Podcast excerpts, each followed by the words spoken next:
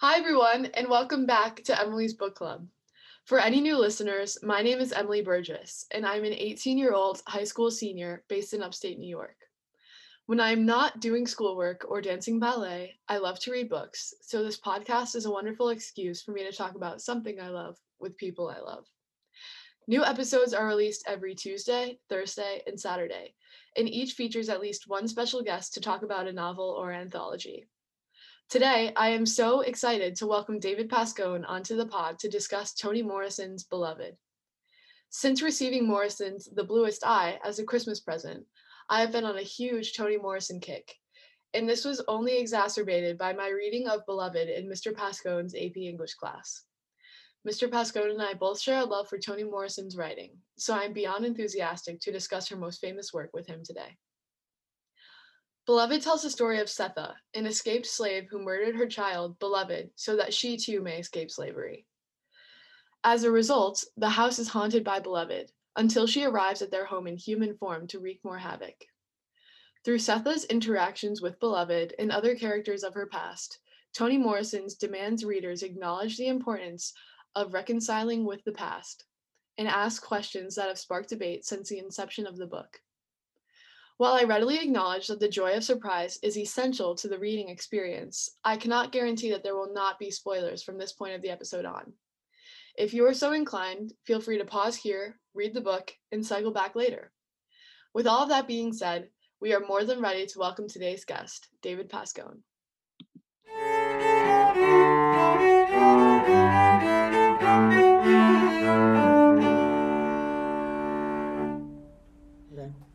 Mr. Pascone, thank you so much for joining me today. How are you? I am fine. Uh, haven't been doing a lot of teaching, but I'm uh, thrilled to be here. Looking forward to doing this with you. Yeah, I'm really excited. Thank you for making the time. Okay, so before we jump into Beloved, I wanted to talk a little bit about Toni Morrison herself. She is beloved by many, no pun intended, with accolades such as being the first Black woman to win the Nobel Prize in Literature and the honor of the National Book Foundation's Medal of Distinguished Contribution to American Letters. Morrison is clearly a prestigious and very well known writer, but still, when I read her work, it feels so personal, as if I was the only one reading it. That's one of the reasons why I find myself turning to her work time and time again. What about Morrison's writing resonates with you? Um, and thank you for the uh, prompt. Um, you know, I was thinking about it, and I, I, came to Toni Morrison relatively late. I mean, she'd been writing for I don't know, 12 or 15 years before I somehow plugged into her. I don't even know how that happened. I don't know. And the first book I read by her was Beloved. Good start. Um, and I, yeah, I loved it uh, right away. Uh, what did I love about it? I, I felt I felt, I feel with Morrison more than with any other author how wise she is. I feel as if she understands human beings uh, at, a depth that I. I'm not sure any other writer that I know does. Some people would argue Shakespeare would be right there with her. Um, Shakespeare, for me, doesn't feel quite as personal you know, if I was going to compare, say, Hamlet to Beloved, which one gets to me more personally? Uh, you know, and I would say Beloved, you know, even though, you know, if you look at it kind of objectively, you say, what does anything about that book have to do with my life? Yeah. And my, my response is always the same way. You know, they, they're human beings. You know, they're human beings faced with all sorts of uh, issues and decisions, choices, uh, and watching people struggle with whatever they struggle with helps me to understand uh, you know my life a little better. I obviously I don't have any kinds of struggles that measure up to uh, Sethe's, but hmm. so I really like that about her. I love the writing. Uh, you know, it can be so poetic at times. Uh, I love, especially with Beloved, her kind of I don't know, like there's, there's that objectivity about it that we talked about in class, how she she holds her emotions, you know, but but allows the reader then to have his or her own emotions. Um, and I don't know, those are a few of the things I like about them. And um, I've read most of her books. I have, there's still a couple I haven't read that I have to get to. And Um, didn't finish jazz. I'm a little bit ashamed to say that. Uh, and I really need to rewrite, reread Paradise. Um, that was a that was a hard one, and I think it was hard enough that I didn't appreciate it. I think that's another one I got to go back to and give that another shot. Yeah, going back to what you said pretty early in your response about how when you first read Morrison, you were impressed with her ability to like capture human emotions, and that is what drew me in because the first book I read was The Bluest Eye, and I think that's a pretty good for any listeners who happen to be teenagers. I think that's a pretty good introduction to Toni Morrison because it captures so well want wanting something that you know you can't have. Um, for anyone unfamiliar, The Bluest Eye is about a black girl who really wants blue eyes, and I think that that captures the teenage experience so well is that everybody wants to look like what they can't look like or they want to have what they can't have so that was a really good introduction for me and it was kind of for the same reason like she just captures those emotions and feelings really beautifully. And another thing that i think we talked about in class too is that every page seems to have this revel- revelatory like at least paragraph where you're like whoa you know? You're kind of taken aback by the wisdom on every page. So it's really interesting. I feel like you could read all of the books over and over and notice something different every time Yeah, there was that there is that richness. I don't know how many times I've read Beloved, but I'm, I've got to be in double figures. It's got to be at least ten times. so. Yeah. Okay. So to begin our focused discussion on Beloved, I figured I would begin with what I believe to be the central question of the book. Sethe endures great abuse and trauma while at Sweet Home, a plantation, and eventually escapes to Cincinnati with her four children. Eventually, school teacher, her former owner, finds her to force her to return to Sweet Home. And determined that her children not experience slavery, Sethe murders one of them, Beloved, and tries to murder the others. Mr. Pascone, do you think that Sethe was justified in her actions? Um, and as you know from class, we always talk about that question, and I think it's we, can answer that individually. Um, you know how we feel about what Sethe did, but um, I'm not sure. I'm not really sure that Mor. I think I'm not sure that Morrison is asking us that question. Mhm. Uh, and I and what I loved about your, you know, and I'm not sure if I should say this in the podcast. I love the fact you gave me questions to think about because, you know, it's like I've always said in class, questions lead to questions lead to questions. You know, so you ask a question like, okay, is that is that really the question? Um, you know, baby Suggs couldn't answer the question. Mhm. You know, she couldn't decide whether Sethe was right or wrong to do it. So baby Suggs goes to bed and looks at colors until she finally dies years later. Um, and I think through Baby Suggs, Toni Morrison is saying that, you know, who really has the right to answer that question, perhaps other than Sethe. Sethe's convinced that she did the right thing. Mhm. I mean, I guess I would fall in, you know, you know, I, I guess I would fall in with Paul D in a kind of a weirdly practical sense, like, okay, Sethe got away, you know, if if her if she and her kids go back into slavery, maybe they can get away again. Mm. Uh, but I, I don't really think that that's the. I, I think it's really. Uh, I think Toni Morrison is saying, you know, that people need to imagine a world in which um, the answer to that question is not automatically apparent. I mean, think about how many how many situations can we imagine in which the question of whether a parent killing a child is justified or not. Mhm. Um, you know, I don't think that's a really long list. Um, and it may be a list of one thing or one thing like that. You know, if your if your child were, in order to stay alive, was going to be in just a horrendous situation, slavery, Holocaust, whatever that situation would be.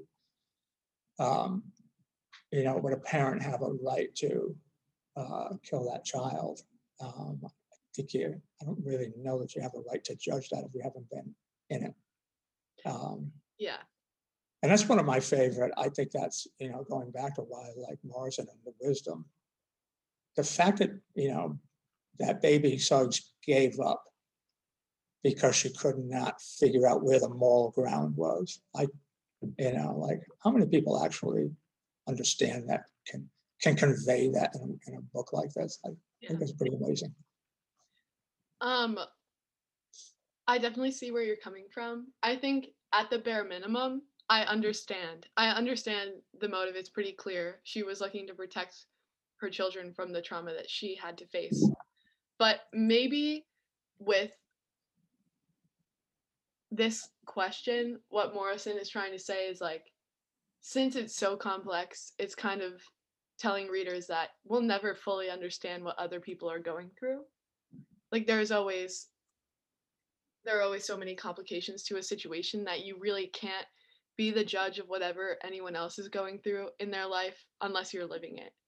So there's always like deeper motivations to what someone does than what you see and what you think of as wrong might not actually be wrong. Yeah, and going back even to what I said earlier, there's, you know, like, how do I connect with this book? Um, you know, that's, that in many ways is completely unfamiliar to me. Um, I think, and I think Morrison is saying this is really unfamiliar to most people, this level of suffering and maybe even despair. Um, you know, it, the, the the other side of the coin might be, you know, beloved comes back and has that mixed, have those mixed feelings about her mother, and seems kind of determined to destroy Sethe. You know, and does she have the right to do that? Does she have the right to destroy the mother who killed her, who, who took away her life? And and I don't think uh, very few readers, I think, are rooting for beloved to, you know, to wipe out Sethe. Everyone's pulling for Sethe. Yeah. Uh, you know, and why is that? Well, I, I think part of it is they, I think readers understand that even though Seth always seems so proud and seems so iron-like, to do what she did to kill her, to kill her daughter, and to and to and to take the responsibility for that loss is pretty. That's pretty courageous and pretty daunting. We don't we don't always use those words with her, but if we think about it long enough, you know, that t- tends to explain why we're not big fans of Beloved at the end. Yeah. And that going back on Beloved's cruelty, this scene where she chokes Sethe, I thought was one of the most interesting and confusing parts of the book. Um, Beloved really like flip flops between being attached to Sethe and then seeming to want to destroy her, which I think makes it even harder to root for Beloved because you don't know which side of the coin you're gonna get with her. Um, whereas the char- the other characters are a little bit more consistent. But I also think that like you just maybe the inability to understand beloved keeps readers from tr- being able to root for beloved. Yeah, I think I agree with all of that. Okay. One of the major themes of the novel is that one cannot ignore the past in order to move on with their life. This is reflected particularly with the character Paul D, who keeps his traumatic memories of slavery packed away in a metaphorical, metaphorical tobacco tin. His endeavors to do so are unsuccessful, as throughout his encounters with Beloved, quote, he didn't hear the whisper that the flakes of rust made as they fell away from the seams of the tobacco tin. So when the lid gave, he didn't know it. End quote. Mr. Pascone, why do you think it is impossible to push the past away? And how is this impossibility reflected in the book? Uh, good question. And I think, again, this is, this is Morrison's genius kind of. Um, I mean, you know, anyone in that situation would want to, you know, I get Paul D. I'm gonna put it all in tobacco tin, you know, my whole life has been horrendous. Um, you know, the parts of it that we see, you know, the bit in his mouth and the thing around his neck and Alfred Georgia are just, you know, Halle and the butter and like, oh my God. You know, it's, why would you want to remember any of that, right? Uh, Seth, the same thing. Um, but then who are we if we don't have any past? You know, are we are we anybody? You know, when you go to Notre Dame in September and you don't bring any of your past, like you don't bring any of your academy experiences, any of your family experiences, you are like some weirdly clean slate. You know, who, are you? You're not, you're really not anybody. You know, where do we get our values from? Where do, you know, where do we get our beliefs from? They come from somewhere, you know, and they're all, you know, all the experiences that we accumulate, you know, we think back to our past and we think about good things that we have done, you know, things that we thought, oh, this is what I should do, and then we do it, and then it works out, and you say, okay, you know, so there's validation, there's a validation of that value of that of that emotion. And sometimes we look back on our lives and God, I was a jerk to that person. I still do that. I, I still remember being a jerk to people like 55, 60 years ago. I'm like, you know, like I'm embarrassed by it still. Like, I can't believe I did that. Um, but that's, you know, if you don't remember that, then how do you avoid doing it again? How do you become a better person?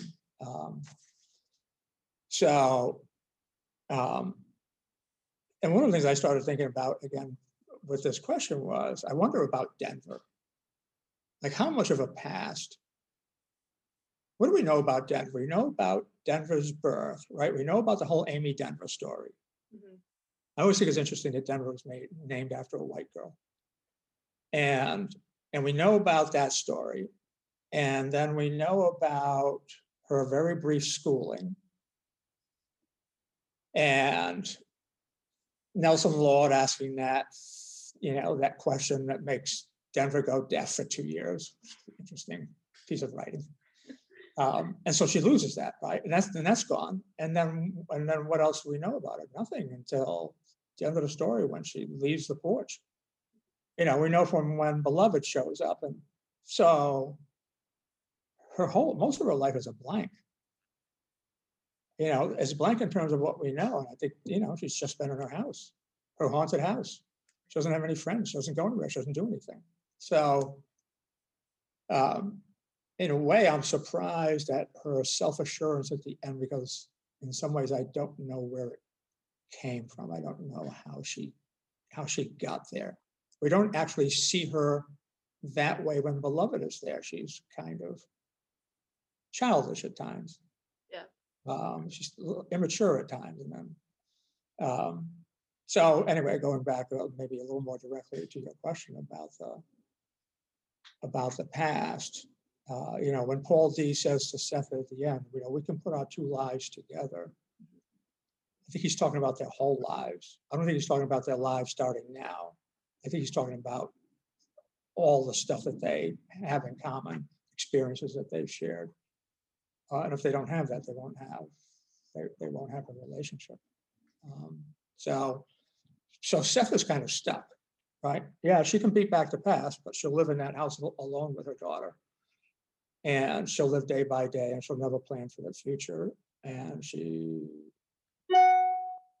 it- it'll be a pretty empty, a pretty empty life, which I think is what she has until Paul D shows up. Yeah, and I was going to talk about that end scene as well with Paul D and Sethe. And I kind of think that that's one of the more hopeful parts of the book. Um, when towards the very, very end, Paul D says to Sethe is like he says something like, "We have more yesterday than every than anybody. We need some kind of tomorrow," and that's a really hopeful thing to say. You know, you're looking to the future, but I think that he's only allowed to say that because of everything that transpired in the book before that. Like now that they've reconciled with their past, they are able to move on. So I think yeah, and I think it it, it is impossible to push back the past because all throughout the book it inevitably comes up, you know?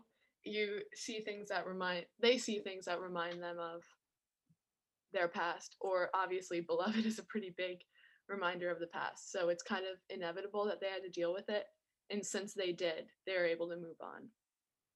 Yeah, and if you're beating back the past, is it possible to beat it back and like ignore it at the same time? I mean, aren't you always acknowledging it by suppressing it? Yeah. Think about it, you know, Paul D shows up, you know, what happens? Memories. You know, Seth right away, sweet home. Here come, here come memories of sweet home. Paul D talking to her, but I'm not going to tell her about the churn memory. Mhm. I'm not gonna tell her about Alfred Georgia, that would horrify her memory, you know, and, you know, it, it's impossible to I think it's an impossible task to keep it at bay and maybe not. You know, it's that weird psychological thing, you know, which is, which is more healthy, remembering a horrible past and, you know, and, and, and coming to terms with it, which, which is a term that I don't really, I've said, I think in class, I don't really quite understand what that means all the time, to come to terms with. Mhm. Uh, but I think that's what Paul D has done at the end of the book and is trying to get Sethe to do. You know, if we skip ahead to that other question about where Sethe says me, me. Yeah. Because we're, we're, we're right there at this point. You know, I think mm-hmm. the way she says that is like, and again, I, you know, thank you that, for, you know, for this chance, because there's nothing like talking about a book to to understand the book better or to, I don't know, better, but yeah, have, you know, more thoughts about it. Um, because it seemed to me now that when she says me, me is like, like, she's surprised by that. Yeah, Like, like, oh, me, you mean like me as a person, me? Um, it's not like, you know, it's not, her response to the question is, you know, when she says you're your best self, you know, when she says me, I think it's like, almost like the first time she's acknowledging that she's a person who has the right, or may have, she's at least asking a question, do I have the right to have a life? yeah, Yeah, and so I agree with you completely. I mean, I, do- I, I do find the ending uh, hopeful. I'm, I'm convinced, you know, I'm, maybe I'll write a sequel. Paul and Seth up, you know, like they moved to New York City and whatever. I think. Um, I would read yeah, so, Um, yeah, I so continuing on talking about this, um, and where Paul D says to to Sethe, "You are your best thing. You are," and she says, "Me, me." Um, I think there is a lot of self self doubt in that. Um, but she's justified in that self doubt. You know, her time in Sweet Home, uh, she didn't have her own identity, and she was owned by someone else. So it was kind of hard for her to be her own person. And then shortly after escaping that, she commits a crime that occupies, I think, her mind for like the rest the rest of time pretty much until beloved comes back and eventually goes away. But even after she's still thinking about it. So um i think when she was first she didn't have an identity at all. And then when she had a chance to she was um like frozen in time from guilt. So I think when Paul D says that, it is the first time she ever even has a chance to think about it because Beloved isn't there anymore. So maybe now she's finally free to be her own person. Um, but even before Beloved came back bodily, yeah, Beloved was always there as a ghost. right. Yeah, so, you know, the whole beating back the past thing is, it's gonna show up one way or another. yeah, paranormally or not.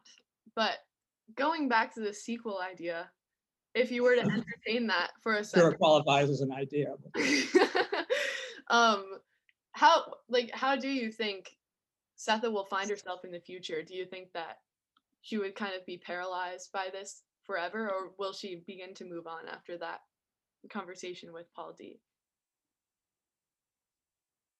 Uh, somehow I think Denver may be the key to that.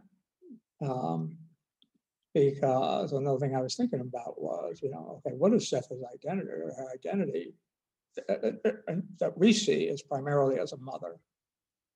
And this may end up kind of blending into the, you know, question about women and feminism and, you know, but I think she's her killing her daughter is, you know, she would characterize that as a maternal act. Um, and so here is Denver, who's grown, who, who has suddenly blossomed into mature, self-assured uh, young woman who um, probably, you know, is even with Paul D there, may may have to help Sethe to kind of get back on her feet some more. And then, you know, once that happens, if Seth gets to that place and she and Paul D have a relationship, you know, she can look at Denver as kind of her only success story. I mean, Howard and Buglar, uh, you know, she keeps hoping they're going to come back, but I don't see that happening. It's been a long time, and there's no reason to think that that would happen. Um, and you know, beloved is gone, and I, think Sethe has really mixed feelings about about that. I, you know, she feels bad about that, and because you know she got a second shot at it, and, and strike two. Uh, you know, so she may find some new part of herself in the relationship with Paul D. You know, maybe she can, you know, that there'll be other parts of herself that will, that are there, I think, maybe, you know, that maybe she had at one point with Halle. Uh, and that she's kind of not had for eighteen years or so. And so maybe that will happen and give her life some shape and meaning. I think a lot of that meaning is gonna, gonna have to come with her relationship with Denver. Saying, I don't know, again. Um, Yeah. Um and Denver's situation is part of what makes the ending so hopeful to me is because you see Denver miraculously maturing and finding her own way and Sethe with the Mimi it's not like convincingly hopeful but you can choose to read it that way and I guess uh, when I wrote this question, I didn't really know what I thought. I think that Sethe definitely has a chance to find herself in the future, but I don't know what that will mean. Um, and I think you have a very good point is that her, like, after her time at Sweet Home, and well, she had kids at Sweet Home too, but a lot of her identity was in being a mother. So now that um, those responsibilities won't be as overbearing, I'm not sure what she would turn to. Um, besides this partnership with Paul D. But I guess that was that would be what the sequel would cover. I, I- don't think there's any question that she needs. I don't think she can make a life for herself without Paul D. Yeah. Uh, I mean, Denver, you know, could be a tremendous support, but I really actually think she needs to be with someone who understands what she's been through. Mhm. And therefore, and, you know, and can choose to talk about the past or not, but at least to know, you know, that you're with someone who understands what you have, at least to some extent, what you have been through. Um, and, you know, then understands kind of where you're coming from and why you behave the way you do and why you see the world the way you do. You know, again, going back to that question about the past, like, you know, if you're in a relationship with someone and, you- and you withhold everything from that person, that, you know, eventually that person's gonna become so frustrated, will, will actually feel as if, as if, the- as if he or she's not trusted. Uh, which, that, you know, that relationship is kind of doomed, I would say. Yeah. Yeah. All right. So, much like this conversation, the storyline of Beloved is not linear. There are unannounced flashbacks, stream of consciousness chapters, and dream images laced throughout the novel. What are the effects of the story of Beloved being told this way? And what would be lost if the plot were shared linearly? So one of the things I don't think I said for the first question that I meant to, so I can say it now, is one of the things I really like about Morrison is, is the faith that she has in me as a reader. I mean, think about it. I mean, like, you know, I mean, I've had so many people say to me, so many people, it's probably about four, who say they started Beloved and, and it was too hard. They couldn't get into it. You know, and, and I want to say, you, you have to be more patient and you have to be more attentive. Um, and you got to be you have to be willing to read slowly um, and and part of the reason for part of that is you know your question you know it's those instantaneous flashbacks those you know I, I, I thought i was here in time but now i'm here in time and um, you know why is morrison doing that morrison i think that's a fairly obvious question. I mean, Morrison is trying to show us how the past will rear its ugly head whenever it wants to. And we won't have anything to say about it. Um, you know, we just gotta, okay, there it is again. Now am I gonna, now what am I gonna do with that? I like it. I know I described in class that kind of spiraling effect that we, we hear a little bit about something. You know, we don't know at the beginning. I'm always careful not to say to the class, you know, this is a story about a woman who kills her child. Yeah. You know, but very early in the story, we see, we see Sethe holding beloved and, her- and blood pulsing out of her throat. Okay, we don't know how that happened. Um, you know, and details build, details build, and eventually we come to that scene where a school teacher shows up and Sethe gathers up her kids and, you know, starts waving the saw. Yeah. Um, and the so we kind of know it's coming, so there's a little bit of, you know, sus- suspense, but I think that that uh, almost cheapens the book in a way. I think that, I think the layering of, you know, shows us the way the, the past keeps, keeps kind of uh, working on people, you know, and won't go away, and it keeps, keeps breaking through and more and more Mhm. and more and more detail. So, um, you know, and if you're patient and you read closely and pay attention, everything pays off. You know, you, you don't get to a point where you say, "Ah, I don't know how we got here. I'm not buying this. Um, you know, no matter how weird it is, you know, there's beloved comes back from the dead sitting on a stump. Okay. Uh, okay. Do I believe that? Makes sense. Yeah.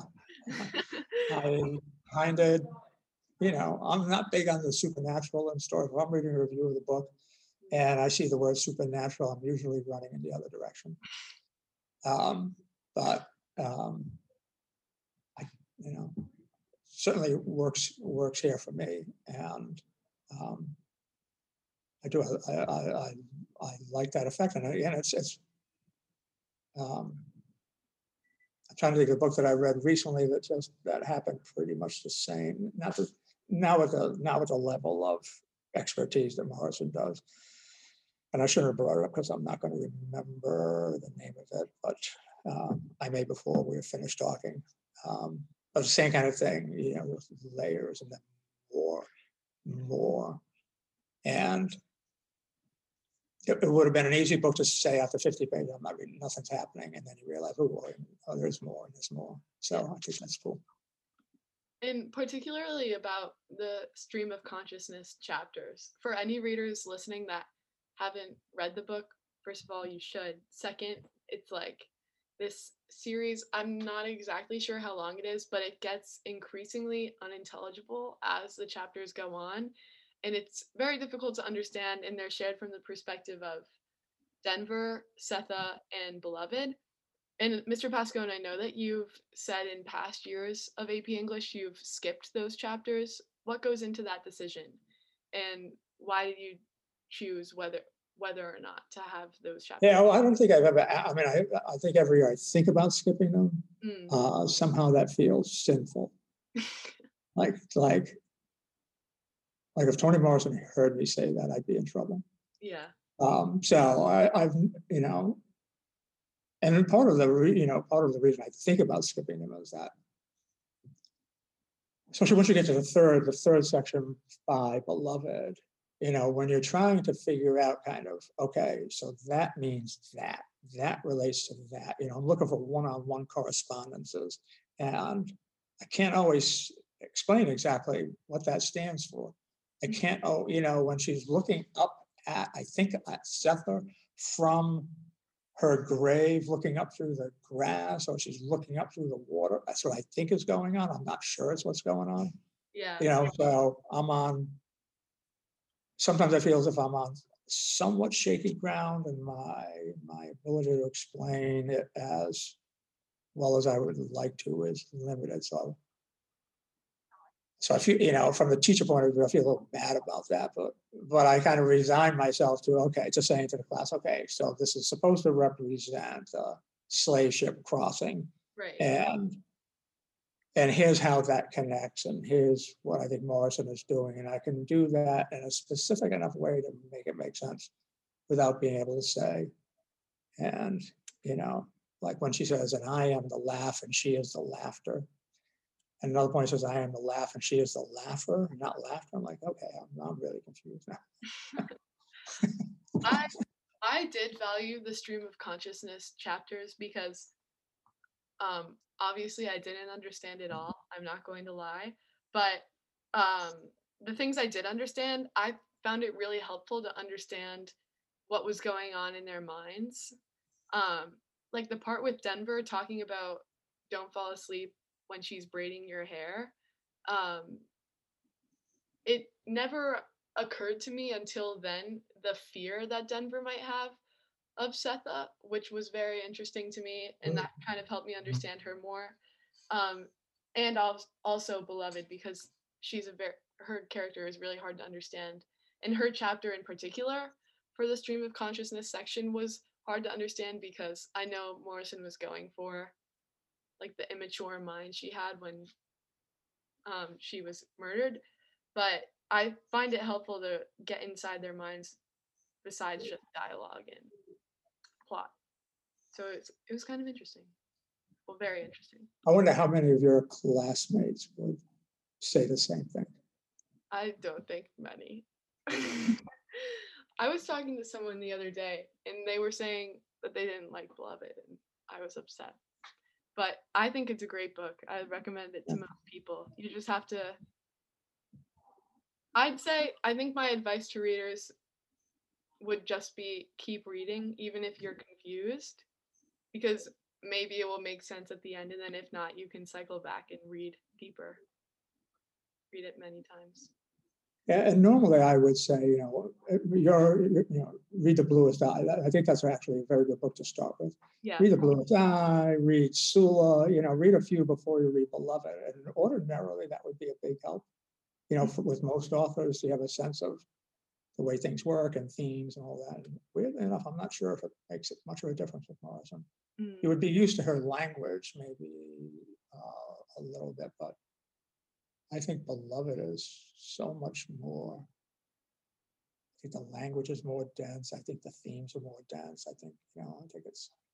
I think it's a rich, you know, in every, in the most positive way possible. I think it's a very rich book that that you know that should you know didn't really match and um but it's yeah it's not a beach it's not a beach read no not quite um and we we kind of touched on this a little bit before but i think it's important to cycle back so one prevalent aspect of the book that we didn't talk about as much in class is that of feminism um, throughout the novel, the female characters of the book make empowering decisions that reflect a certain unprecedented autonomy.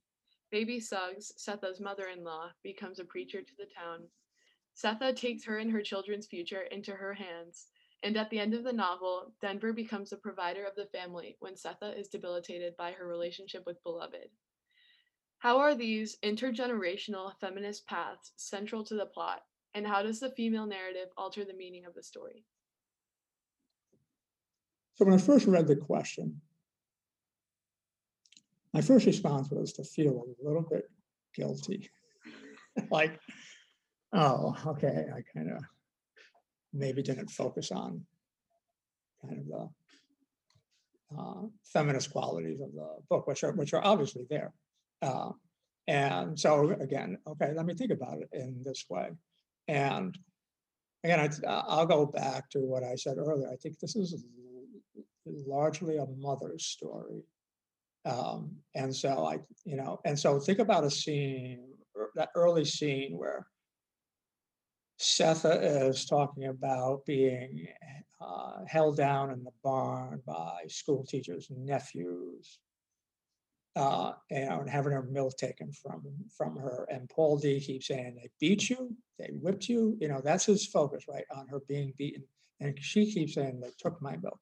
they beat you and they took my milk you know and that kind of like like right from the beginning of the book there is morrison saying this is uh, I'm telling a story primarily from the point of view of women, from the point of view of women who've had these experiences, from the point of view of baby Suggs, from the point of view of Ella, from the point of view eventually of Denver, Mhm. from the point of view of the, you know, and then, you know, and then you think about some obvious things like how do, how does the community expel beloved? 30 women come together and sing and pray. Yeah. And the strength of those women together expels beloved and frees Sethe. Right?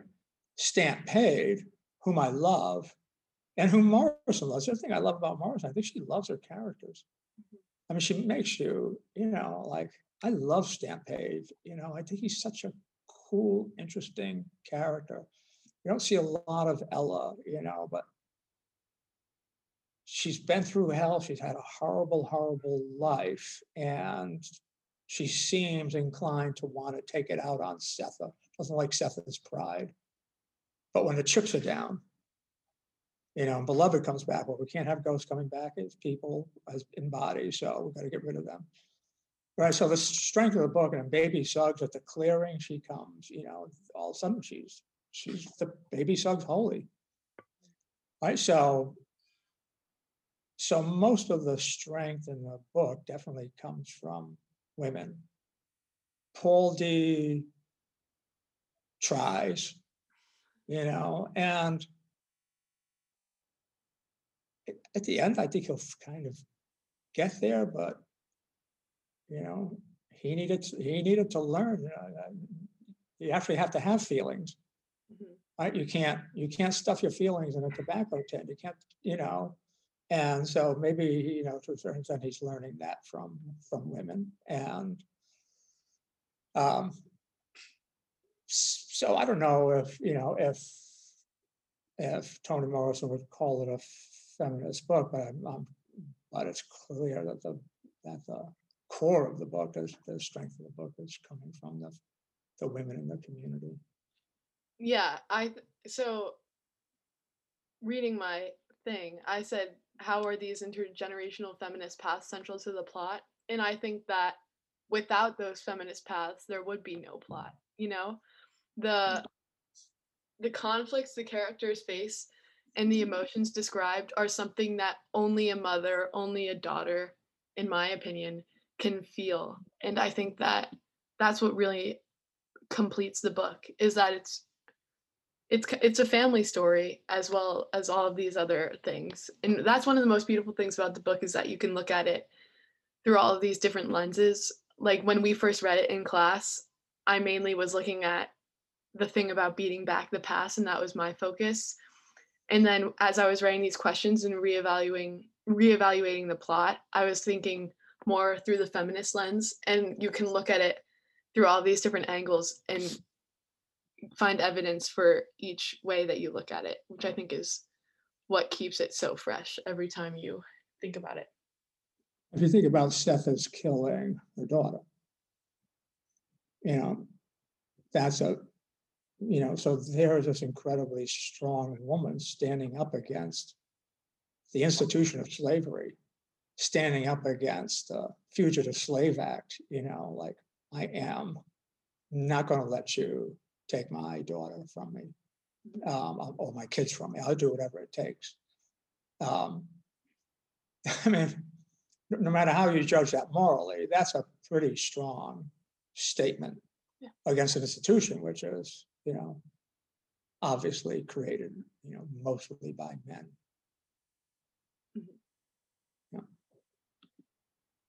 Okay, so going back to the end now.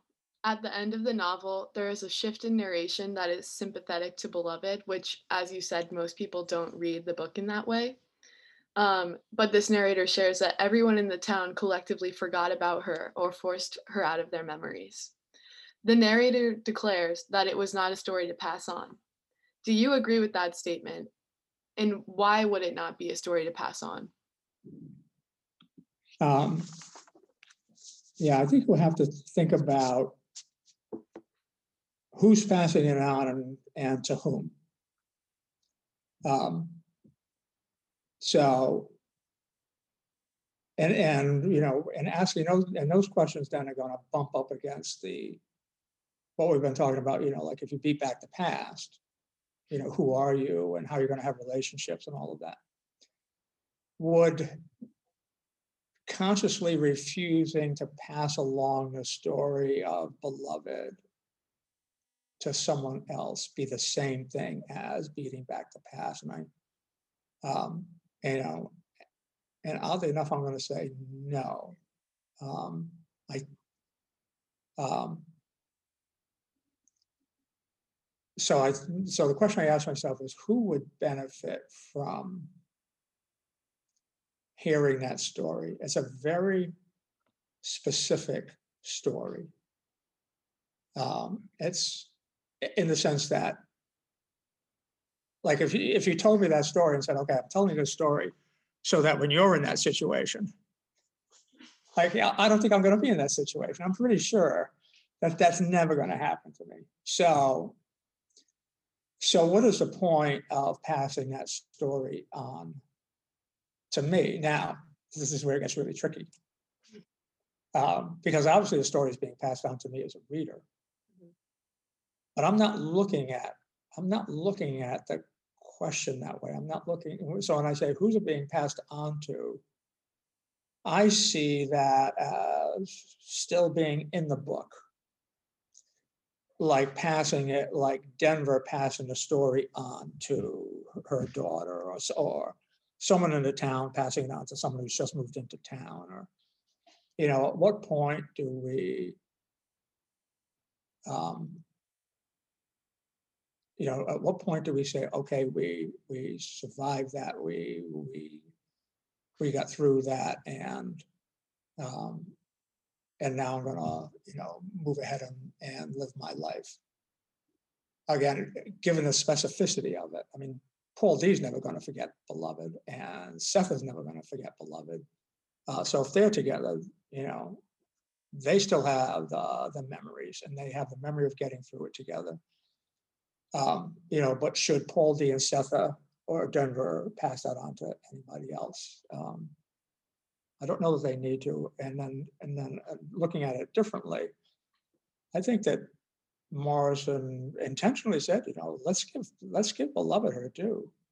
You know, she was, a you know, she was obviously a victim. She was, a- in a way, a victim of her mother, at least a victim of slavery, a victim of a system that would lead her mother to kill her. And so, you know, so now that I've gotten to you to the point where you hate her, I'm going to devote two pages to saying, let's shift, a, let's look at this differently. Like her coming back and, you know, craving Sethe's attention, but maybe also craving her life. You know, you have to, you have to kind of grant her that, um, you know, and she, she's not completely evil. We can't think of her as uh, just this evil being, like, oh, thank God she's gone. I mean, I think every reader gets to that point, so oh, thank God she's gone, you know, but okay, yeah, it's, it's good that she's gone, but let's not.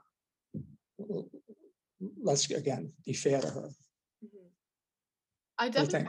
I definitely see what you're saying about whether that you don't think it necessarily needs to be passed on. But I respectfully disagree. I feel like that would be too cyclical. Um, you know, as readers, we just went through, I don't know, like 300 pages of beating back the past and seeing the consequences from that. So for the characters to endure that and then still decide to kind of do the same thing and not address what happened it's kind of tiring. It's like, you're going to do this again. And I think that being able to talk about the past is indicative of really having an emotional handle on it. You know, if you can talk about something and say, like, yeah, this happened and we've moved on and that's what we learned from it, I think that's like, that's emotional growth. And that I would have hoped for the characters to have that from the beginning of the novel to now. Um, so I don't So what would it look, what would it look like for Sethe to come to think about it and to come to terms with her experience with Beloved? coming bringing back coming to terms Oh, Yeah, good, good question, yeah. I mean, I don't know. So she's sitting in, uh, you know, a psychologist's office. She's talking to a counselor. Uh, I'm serious. Like, Yeah. what does she, Say, what does she say about it? What, how does, she, you know, yeah, what's the, what is the, you know, you know, here's, you know, so doctor, here's the story, you know, school teacher came to save my, to try to save my children from slavery. I tried to kill them. I wanted to kill all four of them. I went one for four. Um, and um, and then she came back, you know, so she haunted our house for a while and then she came back. And I didn't know who it was for a long time, but I had this, I felt this need to take care of her, to nurture her, uh, to be a mother to her. And then, um, and then it turns out it was my daughter, and I thought she would understand, but she didn't really understand, and she, she made it almost impossible for me to live. I mean, I almost, I almost died, uh, trying to get her to accept what I had done that she never did. She never accepted what I, she never accepted what I did. She never, she, you know, and Seth has great lines. She didn't want to be forgiven. She wanted her, she wanted, the- she wanted there to be no need for forgiveness. She Mhm. wanted beloved to say, you don't have to ask for forgiveness. You don't need forgiveness. And she, she never got that. yeah. So, so now what do we, now what does she? So what does she do with that? Well, I think that just because we don't get what we really want from other people doesn't mean that you can or should ignore it. And I think, you know, if we're going back to the Sethe and the therapist's, I don't know, situation, talking, I, in my experience, talking through emotions and events in your life is very helpful because getting other well not other people's opinions because I, that would be weird but um i think there's a lot of power in sethe just acknowledging that it happened and her not getting the response that she wanted um is a lesson in itself in that sometimes you don't always get what you want from other people but you still have to move on and you still have to keep going. And i think that if she were to just move on or try to forget try to forget or like ignore or not tell anybody what happened with beloved um she wouldn't get that closure because there would always just be a piece of her deep down saying like you know i never really got the response that i wanted from beloved and i can't talk to anybody about it because i'm not allowing myself that Mm. therapeutic experience um I don't know- I wonder how many people would. Again, my fictional psychiatrist, psychologist person. Hearing it, what would, if they heard the story, what, what would they hear? What would they really understand? What would they take away from that? Um, you know, and Seth has said, I, you know, basically Seth wanted beloved to understand that Seth's killing beloved was was an act of love and was justified in that way. Um, and so you'd have to have a really, really good counselor who could keep his own or her own values, morals, put them aside, and not judge Sethe for killing her daughter mhm, and and then take it from and take it from there and say, okay, so this is what you wanted, and and, and beloved didn't give you that. So, you know, how are you feeling about it now? You know, that would be it would be interesting to hear Sethe when she got her strength back, if she was in a relationship with Paul D, and you know, someone said, okay, so now that the dust is settled and things seem pretty good, how are you feeling about that period of time with beloved? I want to I don't, I don't know what she would. Uh, hopefully, she would have a healthy response to that question. Yeah. And with Pretty the passing, with the passing on of stories, I think that there's a happy medium between completely forcing it out of memory, which is what the town is trying to do, and fixating on it. And I think that that medium would be the ideal situation. So if I could choose any, that's what I would choose for Sethe and the people.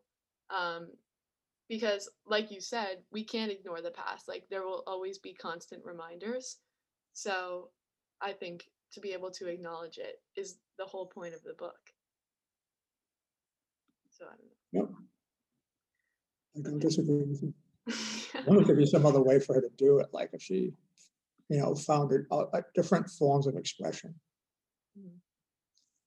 Like dance, for instance, or music or art, or, you know, or like if there's some other way to, you know, like combat veterans who find healing and mindfulness and, and yoga and things like that. And She might need some very, uh, alternative kinds of, uh, help. Expression. Yeah. Yeah. I don't want to get too new agey here though, so. Never know. Well, Mr. Pascone, I know that you have taught this book in class for many years. How has your perception of Beloved as a work, not the character, changed over time? And why do you think that it should be discussed in a classroom setting? All right, so here's how stupid I was at one point. The first time I ever taught this book, so I read the book, right? I loved it, like, oh, wow. Like every page, as you were saying, you turn the page, like, wow, turn the page, wow. I got to teach this book. Okay. Unfortunately, I was teaching 10th grade boys. I said, well, here you go, boys. Here's beloved. It Wasn't an honors class or anything. It was a regular 10th grade course. Now, I was in administration. I just had one class and they were good. They were, they were, it was a pretty bright group. You know, somewhat mixed, but you know, if there were such a thing as an honors 10th grade English class, a lot of those guys would have been in it, you know. So I said, okay, here's beloved. Probably completely indefensible pedagogically, probably not a, you know, nothing to hang on to. But I love the book, so we so we read it. So um I'm you know, and I you know, I want to be, you know, I wonder, and I don't, you know, that was a long time ago. That was in the mid 90s. Um, so so I don't- can't remember what the conversations were like, and conversations may be the wrong word. May have been a series of lectures. Uh, um,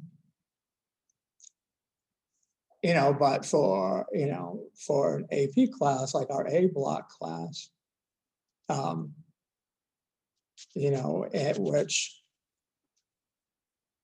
you know, and I, thi- I, I mean, I think there's, you know, it's, it's such a great work of literature. I mean, just in terms of a reading experience, it's, it's so amazing. And I certainly think that strong high school students can appreciate that. I mean, as you said, someone said to you, I, they didn't like it. I, and I would guess that if I polled, and I didn't do it this year, I usually, do actually, but I've done it in the past. And, you know, most years Beloved is not one of the favorite books. It's a workout. You know, it's a workout in every way. Um, and it's a workout. It's a workout emotionally. Uh, and I and I think the people who like it the least are the ones who don't actually understand that it's a workout emotionally. I think they, you know, I don't, I think they don't understand that the reason they're not liking it is that they can't plug into it emotionally. You know, that scene we look at always in the first day, you know, the, you know, where she's getting the gravestone engraved, that horrible, horrible scene, having sex with the engraver. That Morrison, you know, it's like a just deadpan, just a straight face, you know, here's what's going on, you know, like if you are not prepared to put yourself in Seth's place, first of all, to understand what's going on, and then to and then to put yourself in her place, and to one be horrified by the act, and then to be doubly horrified by her regretting that she didn't give him another ten minutes. She could have gotten dearly beloved and not just beloved. What a you know. So the so the book demands that of people, but I think. Um, you know, if we're going to be like full human beings, we, you know, got to be full human beings emotionally. And, uh, and to be honest, I don't, I don't say that as if I'm a full person emotionally. I, I think I've got a ways to go yet. But reading books like, I mean, I think that's why we read stuff like that. I think it, um, it's a challenge to put yourself in the shoes of people in a situation that is not even remotely like yours. Um, but they're so we can't relate to the act, but I think we can relate to. Um, I think we can, you know, if we think about her in terms of being a mother. Um, you know, that that's a, that that's a way in. Um, and. So I think it's, uh, I think it's important to read books that, you know, I mean, we want to read, you know, we're gonna, uh, you know, read all books about high school, uh, high school students, you know, making their way. I mean, You know, reading some of that's good, but, um, you know, there's, there's more stuff going on and, um, so I definitely, you know, I couldn't have taught, you know, I mean, so I've been able to teach this book obviously for, for a number of years, but when I was on Long Island in the seventies and eighties, I couldn't have taught the book. I would have been fired. You know, just, just the language of it. Hmm, I mean, you can't have a book where someone's saying something about having sex with cows and think you're gonna get away with it. Yeah. Uh, you know, and just, uh, and just the subject matter, you know, of, you know, is almost too intense. You know, luckily, at least in terms of our school, you know, I'm in a place where where, you know, we can read this book together and talk about it. And, uh, you know, that's why I love teaching here. And, uh, you know, and the students, even the ones who say I wasn't crazy about it, I think they, I do think they make an effort to engage and engage in class. And, um, you know, hard to find a job better than that. Imagine having a job where you teach beloved. I mean, holy mackerel. Beats Wall Street. Any day. Yeah. Um, well, thank you so much, Mr. Pascone, for joining me today. It was such a pleasure to get to talk to you about this book one more time. And thank you, listeners, for tuning in. I'll catch you guys on Thursday for the next episode.